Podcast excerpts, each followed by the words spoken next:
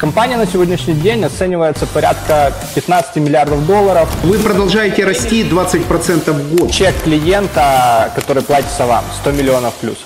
2,3 миллиарда оборот в 2019 году. Да. Ух. Дальше жестокий мир бизнеса. Почему у вас это получилось, а у других нет? Это было совершенно непонятная штука. Это слово можно произнести тихо. Я прочитаю по губам. Дайте я сейчас соображу действительно, что я могу говорить, что я не могу говорить. А кто ваш самый большой конкурент? Я не буду называть. Перспективы вы видите, они есть. Звучит приблизительно как э, ракета Илона Маска. Вы настоящий, крутейший мотиватор.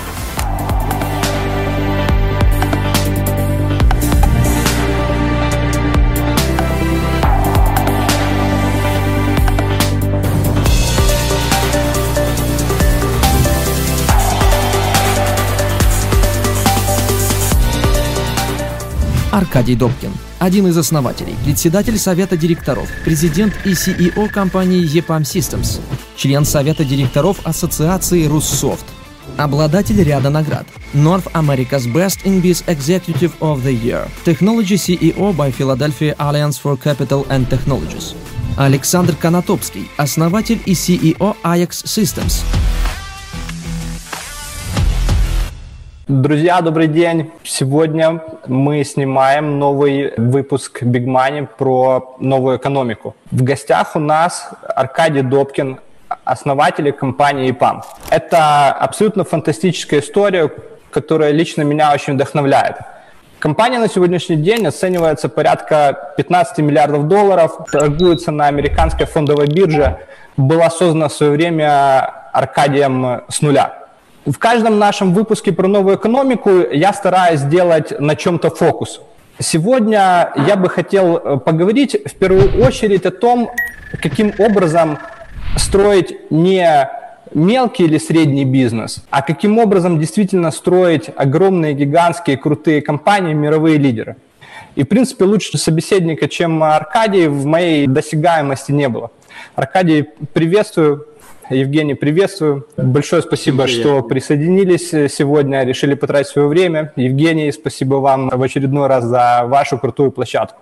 Добрый день всем. Собственно, первый вопрос, который следует из моего вступления. В Украине и Беларуси традиционно большой бизнес – это тот, который был построен в Советском Союзе и был приватизирован, либо же тот, который нацелен на локального потребителя.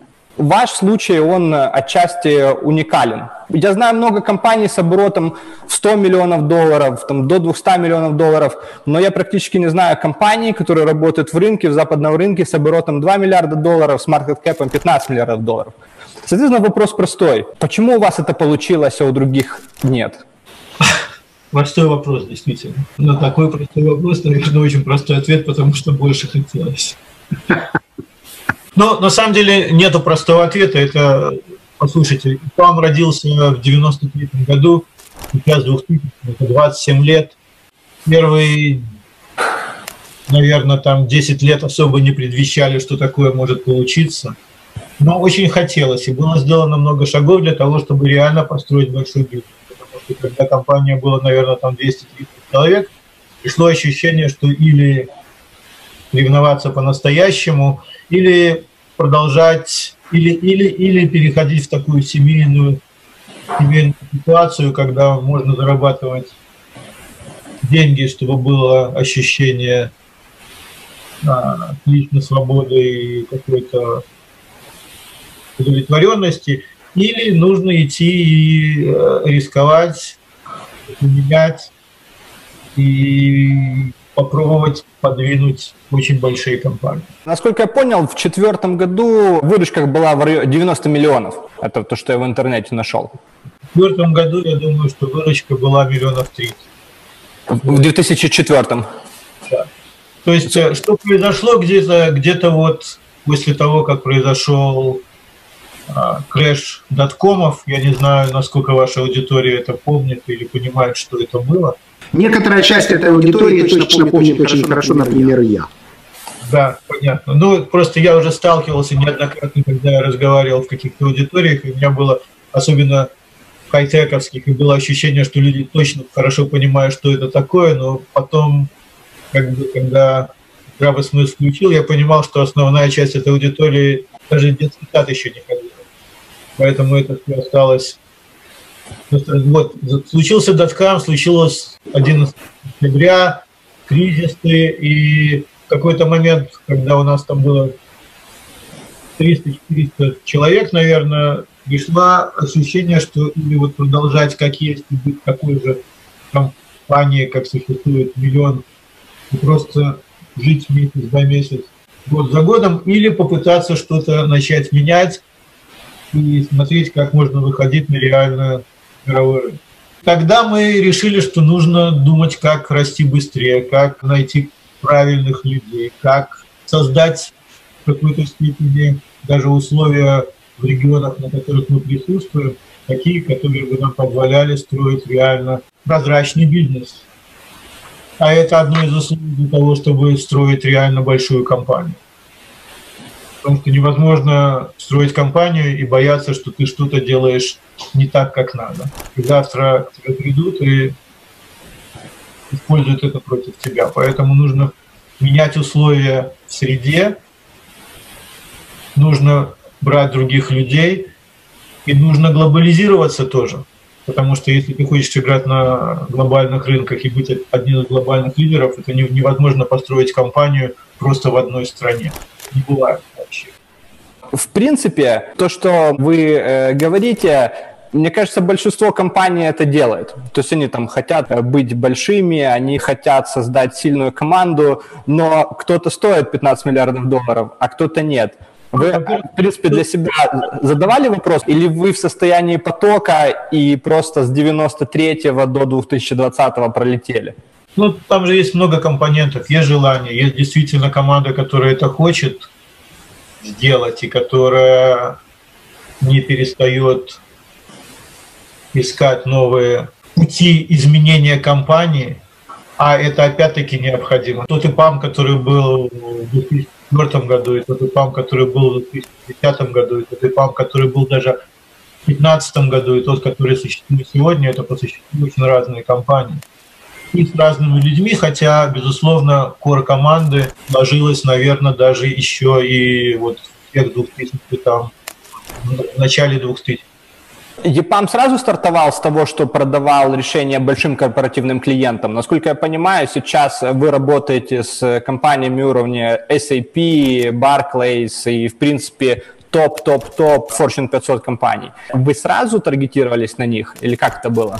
С точки зрения укрупненно бизнес-модель сильно не поменялась того, как мы стартовали, а было тоже понятно, мы на самом деле стартовали, по сути дела, в Америке. Я эмигрировал в 91 году, а компания начиналась в 93-м. Поэтому в этом тоже было некое отличие от многих компаний, которые родились в Беларуси, Украине и России.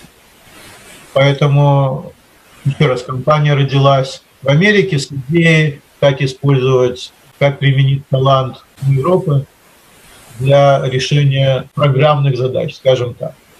Вот. И Кто первый клиент был? Первый клиент, первый клиент, ну, там были какие-то небольшие компании из таких э, Это, может быть, если вы в аэропортах шопингом занимаетесь, то там, где все вот эти luxury brands, там часто есть компания, это BALLY. Это компания, которая занимается производством luxury обуви и кожаных изделий. Вот они были по существу первым таким существенным клиентом. Потом появился Colgate, потом появился Сайкет. То есть с точки зрения клиентской базы это всегда были относительно большие компании. Другое дело, что позже мы начали очень много работать для программистов, для софтвер компаний, для технологических компаний на Западе. С конца 90-х до начала, допустим, приблизительно 10 лет нашей основной клиентской базой были технологические и программистские компании. С одной стороны, это были наши клиенты, а с другой стороны, это были наши учителя в какой-то степени, потому что мы учились от них, как строить профессиональные продукты, профессиональные платформы, при этом в очень разных технологических областях. Иногда они фокусировались на конкретных проблемах бизнеса и индустрии. Мы через них понимали эти, начинали понимать эти проблемы тоже. То есть вот э, первые 10-15 лет у нас клиентская база была несколько другая, чем она сегодня. То есть тогда 80% это были продуктовые технологические компании, а сегодня это приблизительно 30-35% нашего бизнеса. А 65 это большие глобальные корпорации. Такой вопрос. Каким продуктом вы гордитесь, который сделал ИПАМ? И о котором можете рассказать?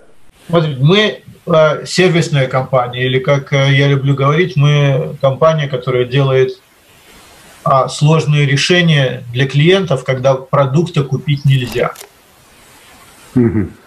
Если вопрос, какой из продуктов мы помогали строить для своих клиентов, то их было так много. Смотрите, нашим самым большим клиентом сегодня является Google. Сегодня является кто? Google. Google. Google. Google. Это слово, Это слово можно произнести тихо. Я прочитаю, Я прочитаю по губам. В десятку входят там UBS, Expedia, Chevron и еще очень большие какие-то компании чтобы было понятно, что мы можем делать. Допустим, мы строили e-commerce платформу для одной из самых больших в мире компаний по доставке. Сложно, дайте я сейчас соображу, действительно, что я могу говорить, что я не могу говорить. У меня пока есть короткий вопрос, я его вставлю тут, пока вы размышляете, где вы там Индии не ограничены. Понятно, что аудитории нужны конкретные кейсы, потому что те слова, ну, как, такие как Google... Вы знаете, что такое UBS? Ну, конечно, это, очевидно. Это наш второй по величине клиент. То есть наши самые большие клиенты – это приблизительно 100 миллионов плюс бизнес в год. И не один год, а на протяжении достаточно долгого времени. Это чек клиента, который платится вам, 100 миллионов плюс. Да. Огромные деньги. Для аудитории Google и UBS звучит приблизительно как э, ракета Илона Маска, запущенная недавно, пилотируемая. А скажите, а что эти огромные корпорации не могут сделать самостоятельно и почему они идут к вам? За какую услугу они к вам идут? И почему они не могут это сделать in-house? Смотрите, мы строим большие решения. Почему эти большие решения нужны? Почему, допустим, исторически вот я пытаюсь подумать, как лучше структурировать ответ, чтобы привести в какую-то базовую позицию для понимания. Потому что это самая сложная штука, и очень часто понимания нету между вот очень крутыми стартапами или как это здорово сделать какое-нибудь небольшое решение, его купило там миллион человек, другое дело, что еще через полгода миллион человек про него уже забыло. Есть такое. Мы в бизнесе для того, чтобы помогать большим корпорациям. Исторически ИПАМ создавалась как software engineering компания. При этом мы искали заказчиков, мы не строили свои продукты. Потому что когда мы начинали 25 с лишним лет назад, что такое строить продукты, что значит их продавать как продукты и все остальное, это было совершенно непонятная штука. Это была какая-то такая надежда нескольких человек, которые выросли из Советского Союза. Доказать вообще, что их способности кому-нибудь нужны в этом огромном западном мире. То есть, э, наверное, Евгений меня поймет немножко больше. Молодому поколению это понять гораздо сложнее сегодня. Но тогда, 25 лет назад, внимание от больших или небольших западных компаний, это было что-то невероятно. Поэтому еще раз, идея была просто доказать, что мы кому-то нужны, что то, что мы умеем делать, пользуется спросом.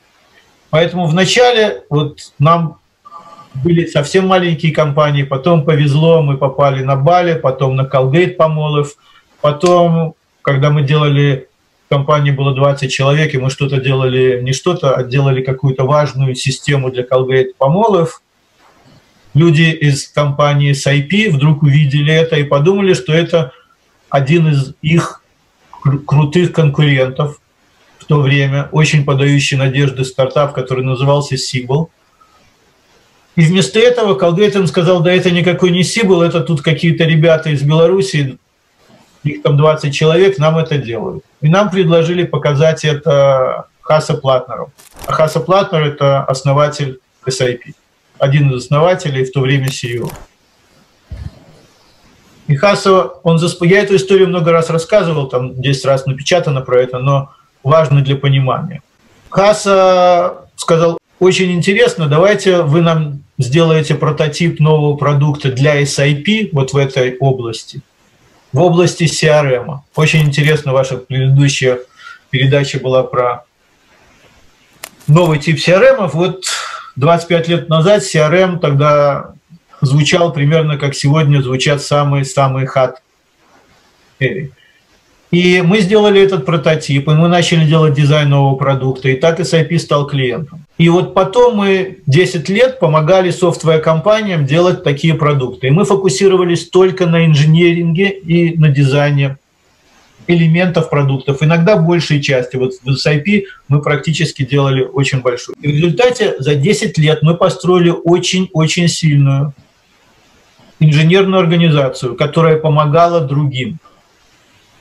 Потому что, чтобы строить свои продукты, это несколько другой бизнес. Это нужно строить очень-очень сильную маркетинг и селс организацию. А мы, по сути дела, строили очень-очень сильную инжиниринг организацию.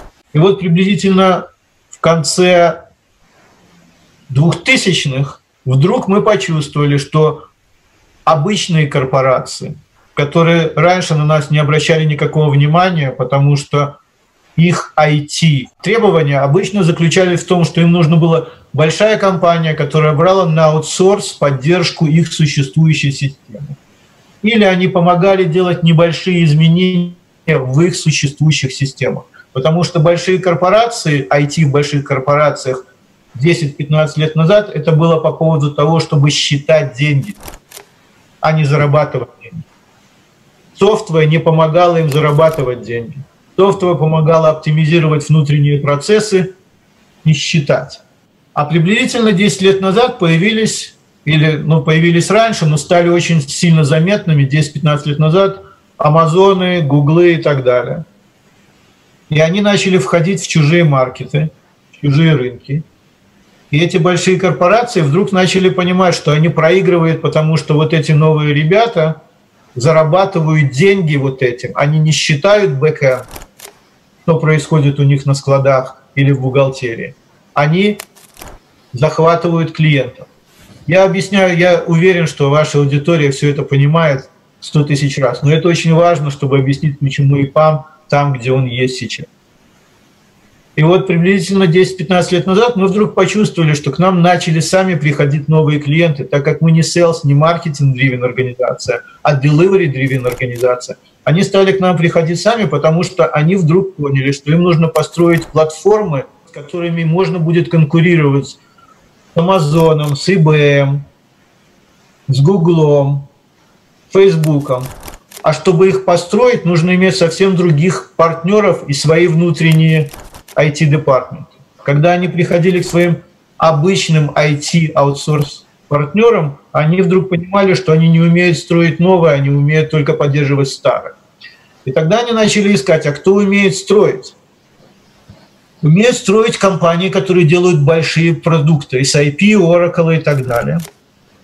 Но они делают коробки, которые не позволяют дифференцировать, отличать предложения одно от другого.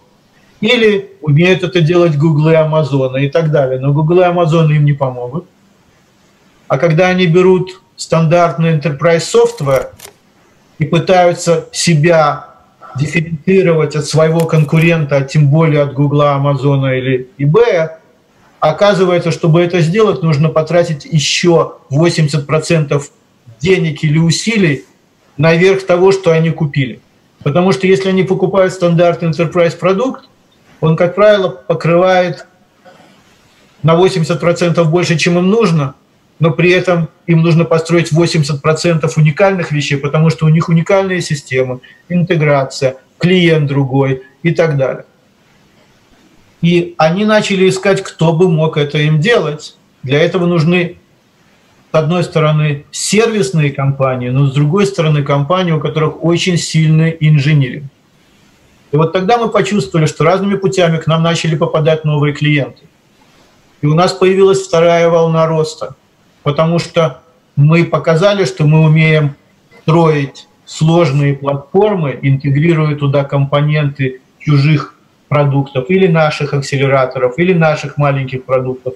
Но все равно общий эфорт – это очень сильный кастом девелопмент. Потому что если вы берете огромного ритейлера, и им сегодня нужно построить e-commerce платформу, чтобы компить с Амазоном, то они могут найти на рынке компоненты, но чтобы еще раз построить это все, нужно будет туда доложить порядка 80% специальных усилий.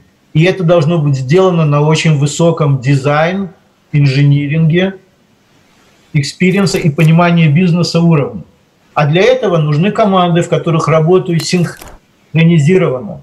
Сотни людей. Потому что такая платформа может стоить 10, 20, 30, 50 миллионов долларов. Ее нужно будет build несколько лет, а потом постоянно поддерживать, потому что, как вы понимаете, любая из digital платформ компаниях, опять-таки Google, Amazon, Facebook и так далее, они постоянно эти продукты развивают. Это непрерывный совершенно процесс.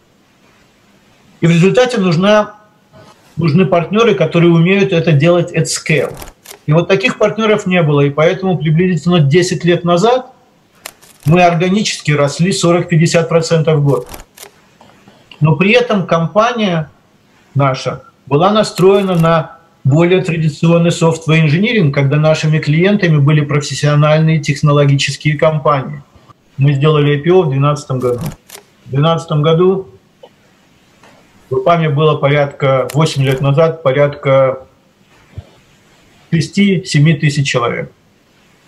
Вот тогда только 2% наших сотрудников находилось в Америке и в Западной Европе. При этом 95% нашего ревеню было в этих регионах. У нас была очень тонкая прослойка людей in the market. И это были, перед этим два года мы почувствовали, что к нам приходят очень большие компании или просят о помощи. Потому что им нужно строить эти платформы, а существующие партнеры им в этом не помогают.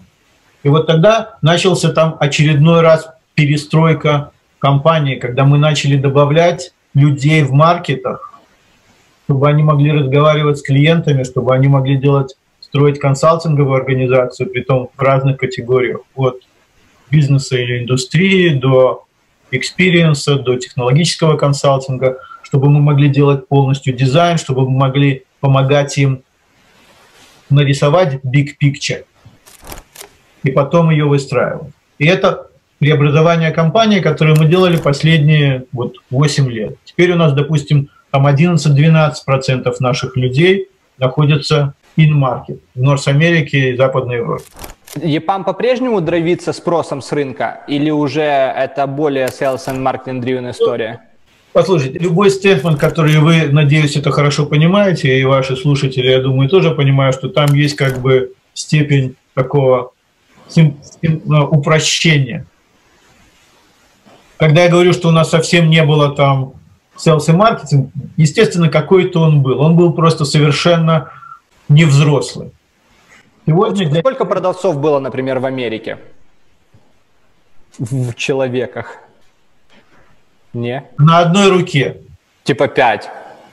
То есть тип, типа того. И три тысячи инженеров. И шесть тысяч инженеров. И шесть тысяч инженеров. Окей. Okay. То есть мы очень долго получали бизнес за счет репутации, за счет того, что в B2B market е это отношения, это люди, которые переходят, если ты репутацию build up, они тебя приведут на свою следующую работу. И это для нас работало, это и до сих пор для нас работает очень существенно. Поэтому в нашей ситуации, в EPAM е, репутация нашего delivery очень важна. А сейчас сколько селзов в ИПАМе? Опять-таки, это очень простой вопрос и сложный ответ, потому что зависит от того, что вы понимаете под полсами. Люди, есть, которые затягивают сделки. Я понимаю, но опять-таки, то есть есть люди, для которых это основная работа, и есть гораздо большее количество людей, которые делают это как бы не как основная работа. То есть является ли Аркадий с продавцом? Ну, в общем, нет. Но в частности, довольно часто. И дальше экзекутив команда. То есть они тоже в какой-то степени являются. Вы же понимаете, вы рано эти свои компании, вы являетесь продавцами? Ну, конечно.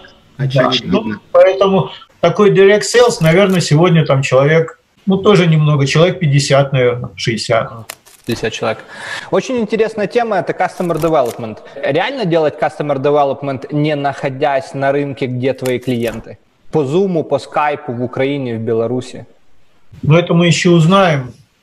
Потому что, на самом деле, еще раз, в реальном enterprise бизнесе, в реальном большом B2B бизнесе, я думаю, что это очень тяжело, может быть, даже невозможно. Особенно в сервисном бизнесе. Может быть, еще в продуктовом это как-то может работать, в сервисном бизнесе работает гораздо хуже. Я думаю, что в серьезном enterprise продуктовом бизнесе это тоже практически не работает. Другое дело, что сегодня это может происходить, если мы это делаем с какими-то людьми, которые мы знаем. То есть разница вот этого work from home или remote и COVID impacted environment заключается в том, что нам кажется, что это все может так работать, потому что мы перед этим 10 лет строили отношения с этими людьми, а теперь разговариваем с ними по Zoom и так далее. А новые отношения так построить тяжелее. Я думаю, что можно, сто процентов можно, и так будет строиться, но все равно тяжелее. Насколько... Вы понимаете, контекст моего вопроса следующий. Я, грубо говоря, для себя интересуюсь, для того, чтобы мне... Э, у меня продуктовый бизнес, интернет вещей. Соответственно, мне для того, чтобы ускоряться наращивание пресейла в, э, в моих ключевых рынках, это меня забустит или инвестировать в какие-то другие инструменты?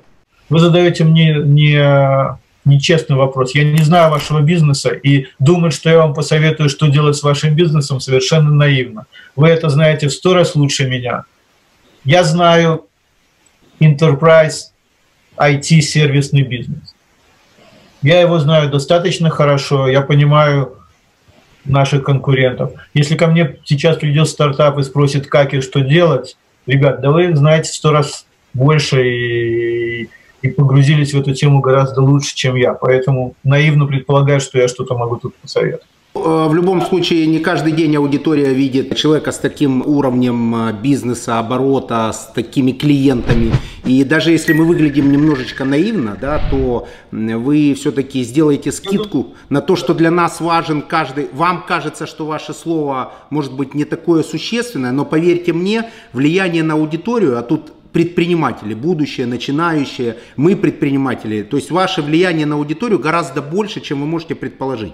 Поэтому даже если вопросы кажутся наивными, ну, в вашей картине мира, то для нас важно каждое слово, потому что человек, который говорит, что у меня два клиента SAP и Google, самые большие, это по факту, ну вот в нашем ландшафте бизнеса это какая-то фантастика. То есть мы не предполагаем, что можно прийти и выстроить взаимоотношения с Google. Я просто очень осторожно отношусь к высказываниям, и я просто слышу столько высказываний про свой бизнес, про IT-сервисы бизнес, про аутсорсинг, про продукты от людей, которые так плохо понимают, о чем они говорят, то я как бы очень не хочу попасть в эту же категорию.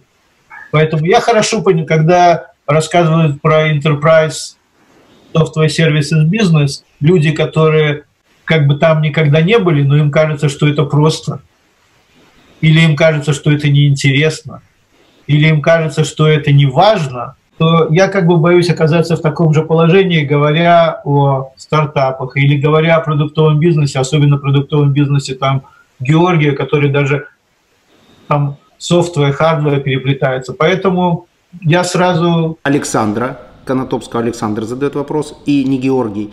Есть такое правило в бизнесе, слушай советы тех людей, которые рискуют своей репутацией, давая их. То есть использую советы тех людей, которые это у Насима Талеба в последней книге «Рискуя собственной шкурой». Он говорит, слушайте внимательно советы тех людей, которые рискуют своей репутацией, давая их.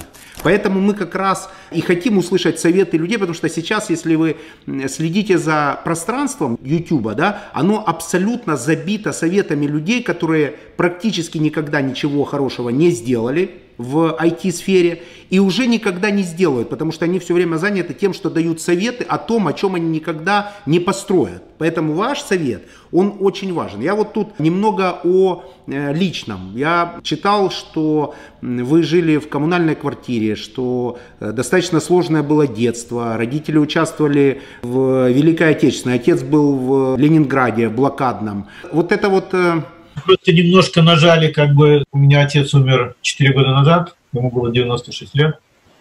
Он таки пошел служить, когда ему было 18.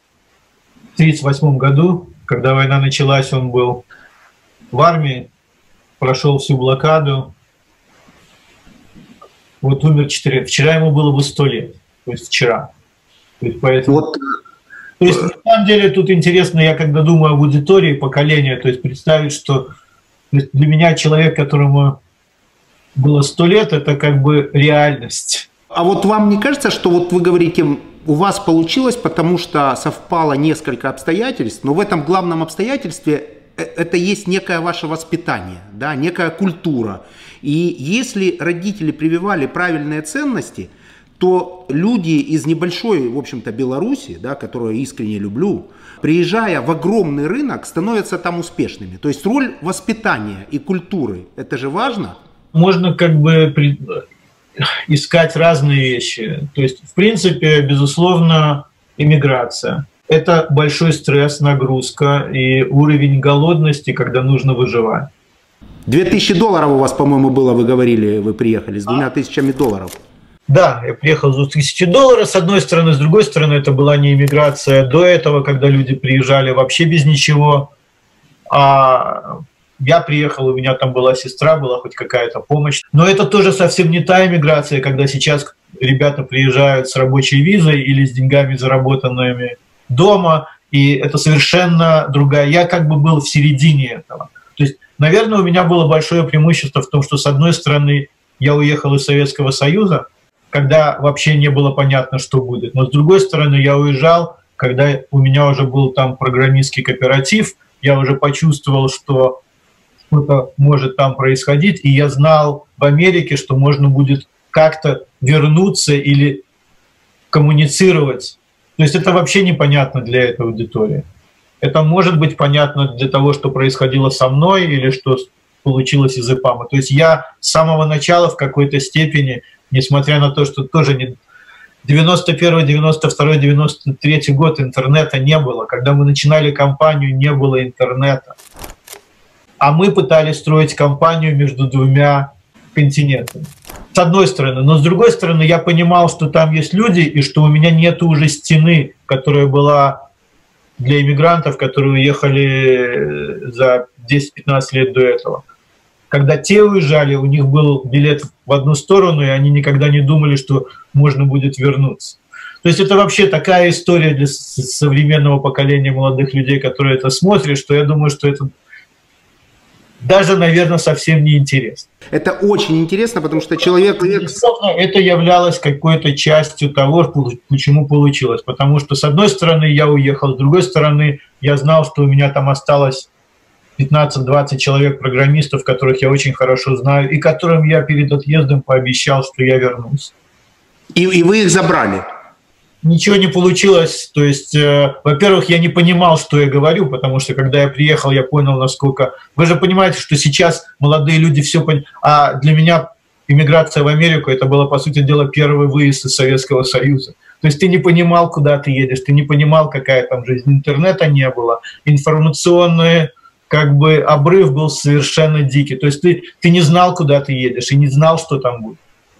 Я теоретически хотел это сделать, потому что, в принципе, я уже почувствовал вкус интерпренерства после Горбачева, и я, в принципе, не хотел уезжать. То есть это уже были там семейные родители, которые хотели соединиться с сестрой, там много других вещей. Чернобыль и так далее. Ребенок... Друзья, извините, у нас передача про бизнес, вынужден э, вернуть вас э, назад. Мне очень жаль, я бы внимательно это послушал, потому что меня это тоже касается, и я сейчас испытываю шок от этого переезда. Понятно, сейчас проще. Сейчас проще и по-другому все. Важный поинт, что если мы говорим про историю ИПАМа, то безусловно, что я оказался в Америке и да. не начинал бизнес из Беларуси, что я, не понимая клиентов, я был все-таки к ним близок. И то, что мы начали использовать вот этот работу на расстоянии, и то, что я был в той ситуации, когда я, в принципе, нашел работу программистом, но я не был уверен, что я приживусь в новой стране, и для меня одной из отдушин было вот построение вот этого моста. Это было большим драйвером. И потом вот эта история про софтовые компании, и так, что через 10 лет вдруг оказалось, что у ИПАМа уникальное есть предложение.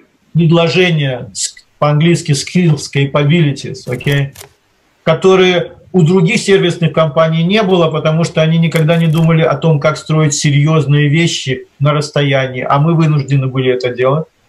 И вдруг это стало востребовано, потому что произошла революция вот, цифровая, и большие корпорации вдруг поняли, что у них внутри, вы спрашивали, почему они к нам пришли, потому что у них внутри не было, опять-таки, возможности строить сложные системы, а их партнеры этого тоже никогда не делали. А оказалось, чтобы конкурировать с Гуглами, Амазонами, им это нужно. И покупка SIP или Oracle или любой другой enterprise системы не закрывала вопрос, потому что это были коробочные продукты, которые не решали проблемы будущего, а решали проблемы прошлого. Очевидно. И в enterprise бизнесе это основная проблема. Пока ты обобщишь проблемы и построишь из этого какой-то reliable, серьезный взрослый продукт, за это время все убежит так быстро, что тебе нужно опять его ломать, он уже не имеет ценности. Когда мы говорим о consumer market е и небольших продуктах, которые делаются за месяцы, или нужно строить вот эти большие digital-платформы, а это опять-таки другой бизнес. А с точки зрения талантов, есть разница между инженерами в Украине, Беларуси, России и американскими инженерами? Или мы можем говорить о том, что этой разницы нету, и в Украине, России, Беларуси можно строить world-class solutions? Нет сильной разницы между хорошими инженерами и плохими. И хорошие инженеры могут быть распределены везде. И, естественно, хорошие инженеры в Америке расхвачены были достаточно более серьезно долгое время. А хорошие, потенциально хорошие инженеры в Беларуси, Украине и России оказались в неблагодарной роли там, 10 лет назад. Окей? Сейчас происходит выравнивание этого всего. Но это нормальный процесс на самом деле. То есть, вероятно, а, мы предполагаем, через какое-то через какое время, время зарплаты таких знаковых инженеров, они выровняются во всех рынках. Это произойдет ну, в ближайшее время. Теоретически, да. Я один раз в жизни писал бизнес-план. И это было, естественно, лет 27 назад. Больше бизнес-планов никогда не писал. И этот бизнес-план у меня есть. Это такая там 12-13 страниц на очень страшном английском, даже хуже, чем тот, который у меня сегодня. И там написано, что вот у нас есть время, там 5-6 лет, пока разница в ценах еще вот такая, и мы должны построить серьезные успеть. А профессиональные организации там в Белоруссии, ну тогда это шла речь только про Беларусь, там, ну, потенциально Белоруссии там, или Восточной Европы. И когда цены выровняются, у нас это будет лучше, лучшая организация. Но вот этот процесс еще идет, но он, безусловно, в ту сторону идет. И я думаю, что чем отличается ИПАМ, что мы строим очень квалифицированную инженерную организацию. Это основное отличие. Дальше мы достраиваем консалтинг очень важно, но инженерное то, что приводит к конечному результату, потому что консультировать это здорово, но потом кто-то должен это сделать. У вас есть офисы в Индии и в Китае, я правильно понимаю? Есть. Сейчас офисы есть практически везде. Сейчас офисы есть в 30 странах и есть э, центры разработки в Индии и в Китае. В Украине, Беларуси, России не хватает э, инженеров, поэтому вы пошли в Индию и в Китай? Или есть специфика, что там люди умеют делать лучше? Смотрите, мы когда-то сказали, хотим быть там самой большой или самой хорошей компанией там в этом регионе, в том регионе. Сегодня мы играем на мировом уровне, и клиенты все мировые. Поэтому, с одной стороны, мы должны думать о будущем, даже если сегодня еще... То есть мы растем в Украине и Беларуси, наверное, быстрее, чем везде, может быть, ну или во всяком случае не хуже, чем в других регионах, даже сегодня. Но с точки зрения глобальной структуры, необходимость оказывать сервисы нашим клиентам, географии становится очень важным. В Китай мы пришли, потому что мы пришли в Китай как в маркет, помогая западным компаниям делать продукты, платформы для китайского рынка. Мы должны иметь для этого людей там, которые в той же таймзоне, которые понимают культуру, которые понимают язык и так далее. В Индию мы пришли, потому что это огромная чтобы кто бы чего-то не говорил. Это огромный пул таланта.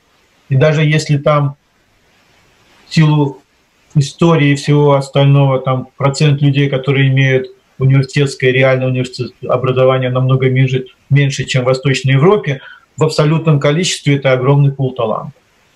Плюс география, то есть у нас есть клиенты в Азии, у нас есть клиенты в Европе, у нас есть клиенты, которые хотят, чтобы мы помогали их центрам разработки в Индии. То есть мы просто стали глобальной компанией, которая должна иметь присутствие везде, потому что только так мы можем ответить на запросы наших клиентов.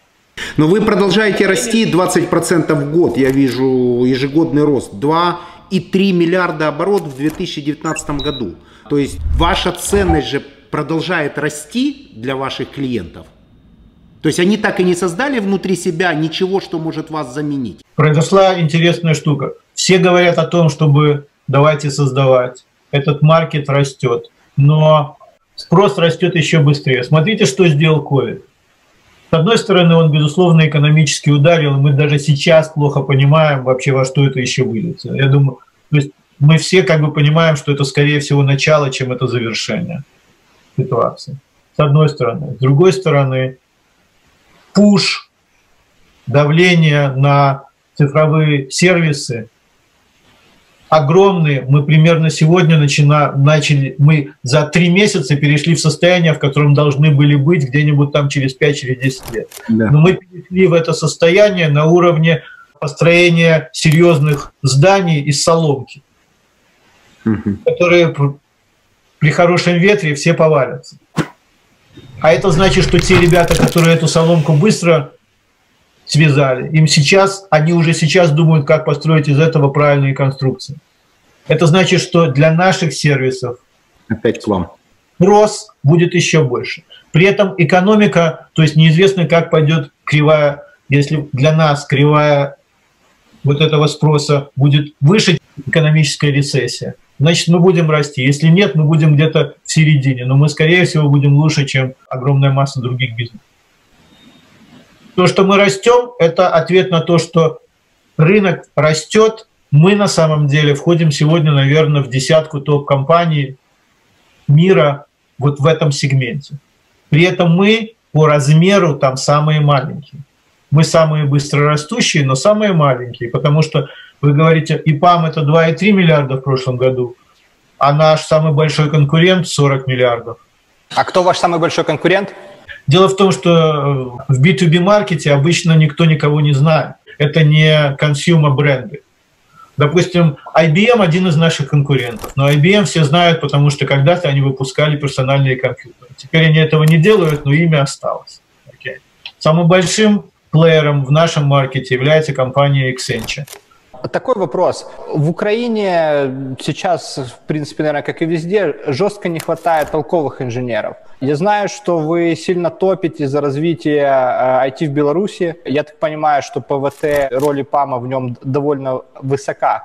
В Украине в университетах э, выпускается огромное количество людей, которые не соответствуют рынку.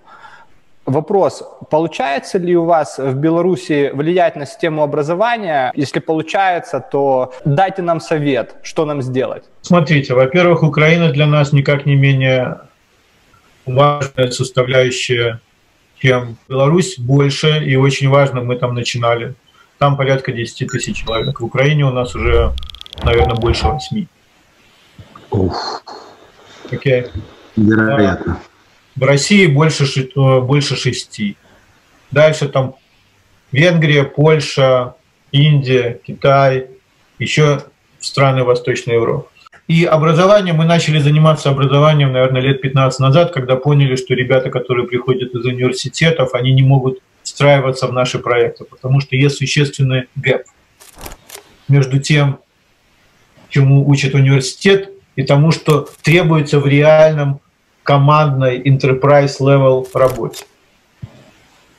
И мы начали строить свои как бы курсы до подготовки. Поэтому внутри ИПАМа 15 лет назад начала выстраиваться экосистема работы с университетом. Во-первых, мы инкорпорировали свои а, центры обучения внутрь университетов. Мы помогали финансировать обустройство специальных там тренировочных лабораторий, в которых мы могли преподавать, и университетские преподаватели могли преподавать. Потому что, как вы знаете, еще раз, сейчас лучше, не знаю насколько, но 10-15 лет назад там в университетах вообще было полное ровно. С другой стороны, мы построили внутри ИПАМа специальные такие буткемпы, в которые приходили выпускники вузов, и потом еще до полугода обучались у нас, прежде чем попадали на реальную работу. И вот этим мы всем занимаемся уже там около 15 лет. В результате через наши тренинги проходят там тысячи и тысячи людей. Многих из которых мы потом берем на работу, многих мы выпускаем в рынок. Это начиналось в Беларуси. В Беларуси эта система наиболее маршура. Украина, я думаю, примерно на том же уровне сегодня. Мы начали делать это на Украине, я думаю, лет 7-8 назад. У нас образованием внутри компании занимается, наверное, порядка full time, то есть как primary, как основная работа, около 500 человек. Плюс это экосистема менторов, ребят, которые помогают создавать обучающий контент, которые просто hands-on специалисты, и поэтому как бы в этом сила. Есть подразделение, которое работает с университетами, есть подразделение, которое доучивает ребят, которые к нам приходят, и есть подразделение, которое повышает квалификацию сотрудников внутри компании. А теперь мы как бы в прошлом году, допустим, в партнерстве с Могилянской академией мы сделали мастерскую программу для софтвер-инженеров, куда мы выдали свои программы. Это такой joint venture. Могилянская академия выдает диплом с упоминанием ИПАМа, где 70-80% программы – это наш контент, и наши люди читают. Вот мы пытаемся это был эксперимент, который мы начали делать в прошлом году. Там всего было, не помню, не, больше сотни человек оплавилось. Мы взяли 20 человек. В этом году мы запускаем второй раз, это двухгодичная программа. И мы думаем, как это scale, потому что это очень важный компонент. Когда вы говорите, что мы делаем в Беларуси, вот на Украине, допустим, тут более продвинутые движения происходят. Вот я учился в Киевском политехническом институте. Первые два года база, все было хорошо. Третий год окей, еще можно потянуть. Следующие три года с магистратурой это было абсолютно выброшенное время. И у меня возникает вопрос, почему вот сегодня такие большие работодатели не меняют это на уровне министерств? Почему, условно, в школах в Киеве учат программирование, не знаю, там, на основании Паскаля, мертвого языка, который абсолютно никому вот, не нужен? Вот это то, что мы пытаемся поменять, просто... То есть вам приходится доучивать, а почему же почему сразу не учить тому, что надо? Отношения с государством, они везде сложные. Они сложные и сегодня, и во всем мире. Они сложные и в Америке, они сложные и в Индии тоже. А университетские программы, они очень традиционно устроены. И в Америке, к сожалению, учат очень старым вещам, за исключением каких-то людей, у которых э, преподаватели... То есть мы же все знаем в школе, попался хороший учитель математики, и ты увлекся математикой. Попался хороший учитель физики, увлекся физикой или английским. А не попался, и ты вдруг через пять лет понимаешь, что в принципе это очень интересная штука, просто тебе не повезло в школе. Да. В принципе, даже в Беларуси, где, я так понимаю, у вас есть политический коннект, вам тяжело эти вещи делать? У меня нет политических коннектов. У меня есть... вас, вас не слушают. У нас есть как бы какой-то уровень уважения на базе того, что произошло и что мы показали, можно сделать. Мы, безусловно, были инициаторами ПВТ, потому что как раз вот эту инициативу мы начали в 2004 году, когда как мы сказали, мы решили, что мы хотим создать условия для индустрии, не только для нас, для индустрии, чтобы можно было расти.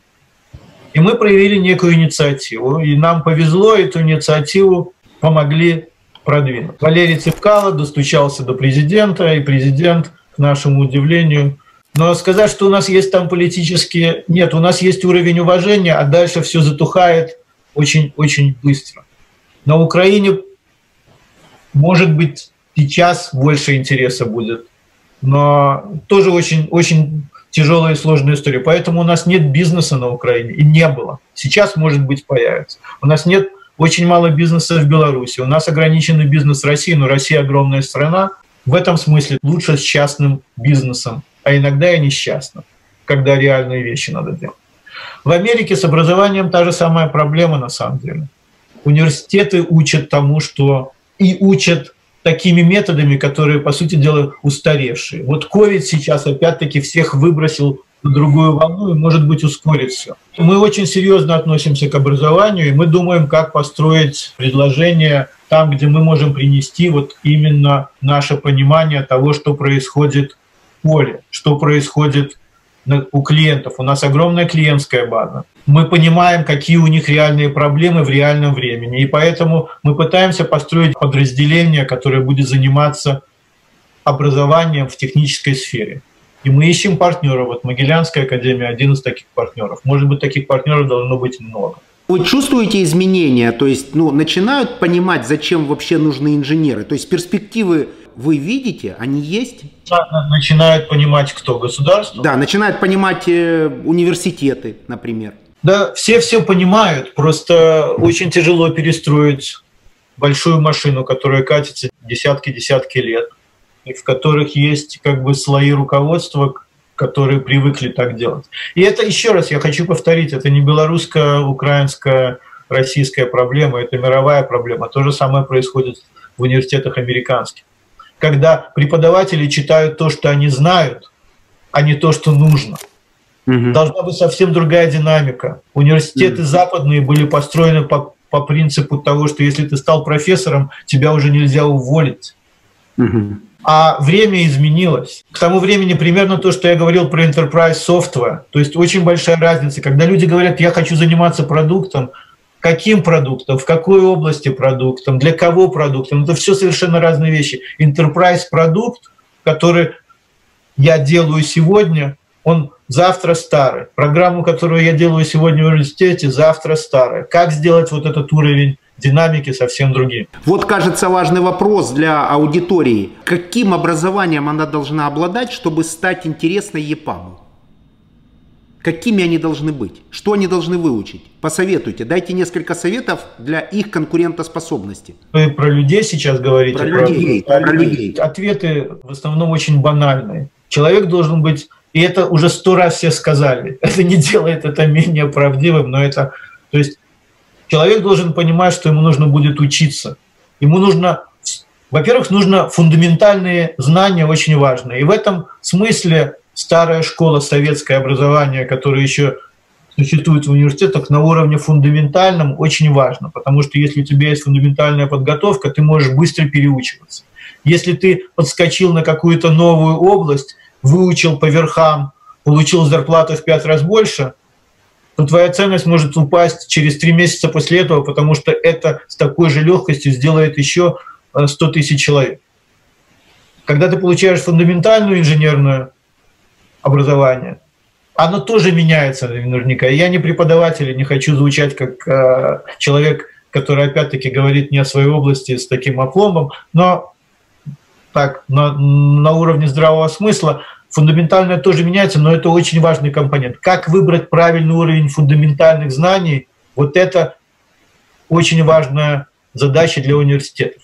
А потом эти ребята должны самообучаться постоянно, потому что, еще раз, технологии и элементы этого меняются там чуть не каждые полгода. Поэтому нужно иметь ментально готовность к этим изменениям, что тебе придется учиться всю жизнь. Вот, важно. Но это очень банальный стейтмент, про который все говорят. От человека с таким оборотом это звучит особенно веско, каждая буква. Понимаете? Это важно услышать от вас. Они все ищут сейчас волшебную палочку, они все надеются на случай. А по факту нужно научиться учиться. Это важно. А какая средняя зарплата в ЕПАМе в э, Украине, в Беларуси? Александр, я не буду называть среднюю, то есть, по сути дела, средние зарплаты там на специализированных порталах, они на всех есть.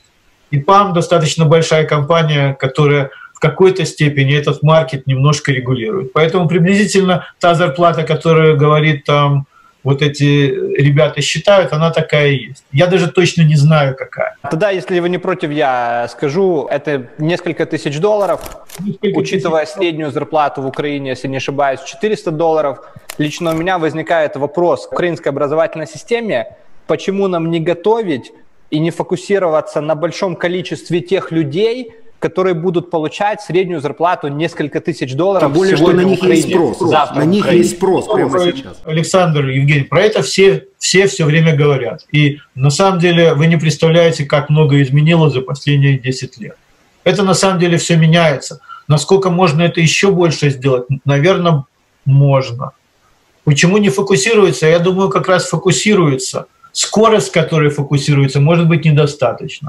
Нужно ли то есть на самом деле образование тоже меняется. Ценность университетского диплома, кто знает, какая она будет еще через пять лет. Может быть, это станет совсем, э, изменится очень сильно. И университетские программы для подготовки специалистов, которые, где надо учиться там 4 или 5 лет, можно будет сжать там в 2 года. Ну вот у меня даже вопрос со школьным образованием. Я не видел, чтобы количество физмат-школ в Киеве радикально росло. То есть как было несколько топовых лицеев, их так в принципе и остается. При этом, например, много говорим о том, что должен быть английский язык. Я, конечно, это же поддерживаю. Но если мы исторически имеем большое количество возможности доставлять в рынок большое количество инженерных талантов, почему не сделать математику вторым английским языком? И не сделать это, грубо говоря, на уровне государственной программы, что математика должна быть сильная в каждой школе. Так тут сообщение еще круче. Тут сообщение, что времени готовиться к профессии 5 лет – с учетом того, как ускорился мир, больше нет у абитуриентов. Нет. Есть два года, и они за два года должны стать интересными такой компании, как ЕПАМ. И тогда это гарантия, что они получат несколько тысяч долларов. Это ментальность человека. Их в том числе и в воспитании должны программировать и ориентировать на то, что у них есть два года после окончания школы. Дальше жестокий мир бизнеса и несколько тысяч долларов, если ты прошел отбор. Это правильно, и все намного сложнее. И, и в то же время тоже там же должен быть баланс какой-то. То есть, безусловно, там должны быть люди, которые фундаментально занимаются вещами гораздо более глубже. И, и мир программирования сильными. То есть мир программирования сегодня и тот, который был 10 лет назад и который был 20 лет назад, это совершенно разные миры. И какой мир будет еще через 10 лет, это тоже очень интересно. Поэтому на самом деле вот эта постоянная готовность к тому, что это изменится. Готовность к изменениям. Ну, я скажу вам так, э, я ближе к э, R&D, ближе к инженерам. То, что я вижу, да, инженерная база, она нужна абсолютно всем. Дальше, что этот человек, он там будет делать, это встроенное программирование, автомотив, это условное AI и так далее, он эту глубину набирает бесконечно. То есть программист — это жизненный выбор, это как бы не работа. И, соответственно, то, что я вижу сейчас, э, молодежь, люди, которые там 20-25 лет, которые заходят в профессию, профессию, они разгоняются космически быстро. То есть они за 2-3 года достигают э, то, что называется там синьор уровня, за 5 лет э, точно достигают. Они строят крутые глобальные продукты. У меня смена темы назад э, в бизнес. IPO. В 2012 году IPAM стал публичной компанией. Капитализация была порядка полумиллиарда долларов. Если не ошибаюсь, это около 8 EBITDA мультипликатор. Сегодня мультипликатор к EBITDA, опять же, если не ошибаюсь, поправьте, это 40. 40 EBITDA оценивается капитализацией ПАМ. Почему? Несколько факторов. Во-первых, потому что, в принципе, multiples были ниже в 2012 году, чем сегодня. То есть это не заслуга ИПАМа, это просто стейтмент. 2012 год был достаточно... То есть только в 2010 закончилась самая большая и очень надеюсь, останется самой большой рецессией. Пока. Вот, и поэтому, в принципе, маркет был очень осторожен. Во-вторых, мы с самого начала были американской компанией, которая как бы зарегистрирована в Америке, а потом начало случаться все, что случалось в Восточной Европе, там Белоруссия практически одновременно, остальное позже. Но, безусловно, компания, у которой очень сильные корни в Восточной Европе, и это было достаточно необычно. Плюс мы были немножко такие с голой шашкой, то есть э, мы, в принципе, с точки зрения корпоративной структуры, были очень странной компанией, в которой было два финансовых человека в Америке. Один лоер в Америке и вдруг делаем IPO на Нью-Йоркской бирже, это тоже было, то есть э, все были немножко ощущения, что, может быть, мы просто какие-то обманщики чуть-чуть. Поэтому было очень много осторожности. А 8 лет спустя мы не сделали ни одного квартала, где бы мы не росли органик ли 20 с лишним процентов. Угу. То есть мы входим сегодня в топ Fortune 100 fastest growing companies. Мы с 2012 года на, входим в 25 самых быстрорастущих технологических публичных компаний Америки. И есть еще только три компании, которые попадали в этот лист каждый раз, когда этот лист создавался. То есть мы доказали, что мы выполняем обещания, что нам можно верить. Мы построили другую корпоративную культуру, не культуру, организацию, структуру. То есть мы преобразовали себя. У нас уровень доверия сегодня один из самых высоких на марке. И вот это ответ. То есть это по поводу доверия и веры. То, что мы говорили, происходило почти 40 кварталов подряд. Поэтому такие мультипликаторы. А зачем вам было IPO? Плюс сегодня, опять-таки, маркет сегодня очень-очень хат, потому что ситуация очень непонятная. Деньги вкладывать особо некуда, только в маркет, поэтому маркет такой. То есть тут еще сравнивать, когда вы говорите 15 миллиардов, во-первых, мы еще не 15 миллиардов, мы 14 только перешагнули. И это все очень... То есть я просто к тому, что если завтра маркет пойдет вниз, то будет, значит, 12 миллиардов или 11 или 13. Это настолько не зависит от компании, что как бы говорить об этом даже бессмысленно. А вы это как человек как-то замечаете, как бизнесмен? Ну, то есть человек, у которого состояние может подняться на пару миллиардов или упасть на пару миллиардов. В бытовом плане. Говорить о пару миллиардов, я достаточно гораздо ниже этих цифр, но нет, никак не влияет. Я совершенно к этому никак не отношусь аниме, потому что для меня это вещь, которая не зависит э, от меня, повлиять на флуктуации маркета. Если мы работаем нормально, я не могу, и отношусь к этому совершенно, совершенно спокойно. Для меня сегодня вот была такая очень на самом деле вдохновляющая передача, потому что, вы знаете, сейчас очень много популистов от бизнеса. Не знаю, замечаете вы это или нет, но в таких небогатых рынках, в которых приходится работать нам, да, и нашим компаниям, очень много сейчас людей, пытающихся обучить кого-то бизнесу. Они бегают бесконечно по эфирам, бегают по сценам разных бизнес-форумов и говорят, в общем-то, достаточно неглубокие вещи. То, что я услышал от вас, не знаю, важно ли будет это для вас или не важно, но я это все-таки скажу. Вы настоящий, крутой, для меня крутейший мотиватор. Вот э, именно человека, который сменил рынки, приехал в самый тяжелый рынок мира и оттуда уже стал успешным. Для меня это ну, супер такая вдохновляющая э, история успеха. Вам огромное спасибо. Вы даже не представляете, насколько важен этот разговор для меня и сегодня и для нашей аудитории. Ну что, что пожелать мультимиллиардеру? Только э, вперед и вверх. И, пожалуйста, выделяйте время. Я не мультимиллиардер. Я иногда не случайно, иногда случайно слишком рано продал. Но это на самом деле не суть. То есть э, спасибо большое за, за, за, за Делитесь знаниями. Делитесь знаниями, потому что ну, каждое слово от такого человека, это оно на вес золота. Очень мало сейчас людей, которые дают правильные советы с позиции пройденного пути, сделанных выводов и построенных успешных компаний, которые входят в самые технологичные отрасли мира, в десятку ведущих компаний. Вот, ну, короче, круто. Вот. Спасибо большое. И от тебя э, скажу тоже, Аркадий, что мой хороший э, товарищ э, Кал Роб, который, собственно, э, познакомил нас, это для меня, как для предпринимателя, часто с ним советую, часто слушаю его мнение, и история ПАМ э, во многом для меня хрестоматийна. Поддержу Евгения, что вам может казаться, что вы просто занимаетесь бизнесом, и вы просто там делаете enterprise software, но сейчас для Украины, я верю, для Белоруссии очень важно, чтобы говорили такие люди, как вы. потому что иначе информационное пространство будет забито тем, и оценочные суждения будут давать те, кто этого как бы не заслуживает, потому что реальные люди, э, люди дела, они молчат. Я вам очень благодарен за ваше время сегодня и хочу предложить э, вам сказать что-то нашей аудитории, что вы считаете нужным. Спасибо тоже. И Карл, во-первых, безусловно, часть, часть ипамовской истории и продолжает ей быть, входя в совет директоров. И это то, как это как раз пример того, как ИПАМ менялся, когда мы привносили в ИПАМ совершенно новые элементы. И Карл, Карл и его компания была первым нашим аквизишеном как раз в 2004 году, когда мы привлекли как бы совершенно другой компонент культуры и себя изменили с этим. И это то, что мы продолжали делать.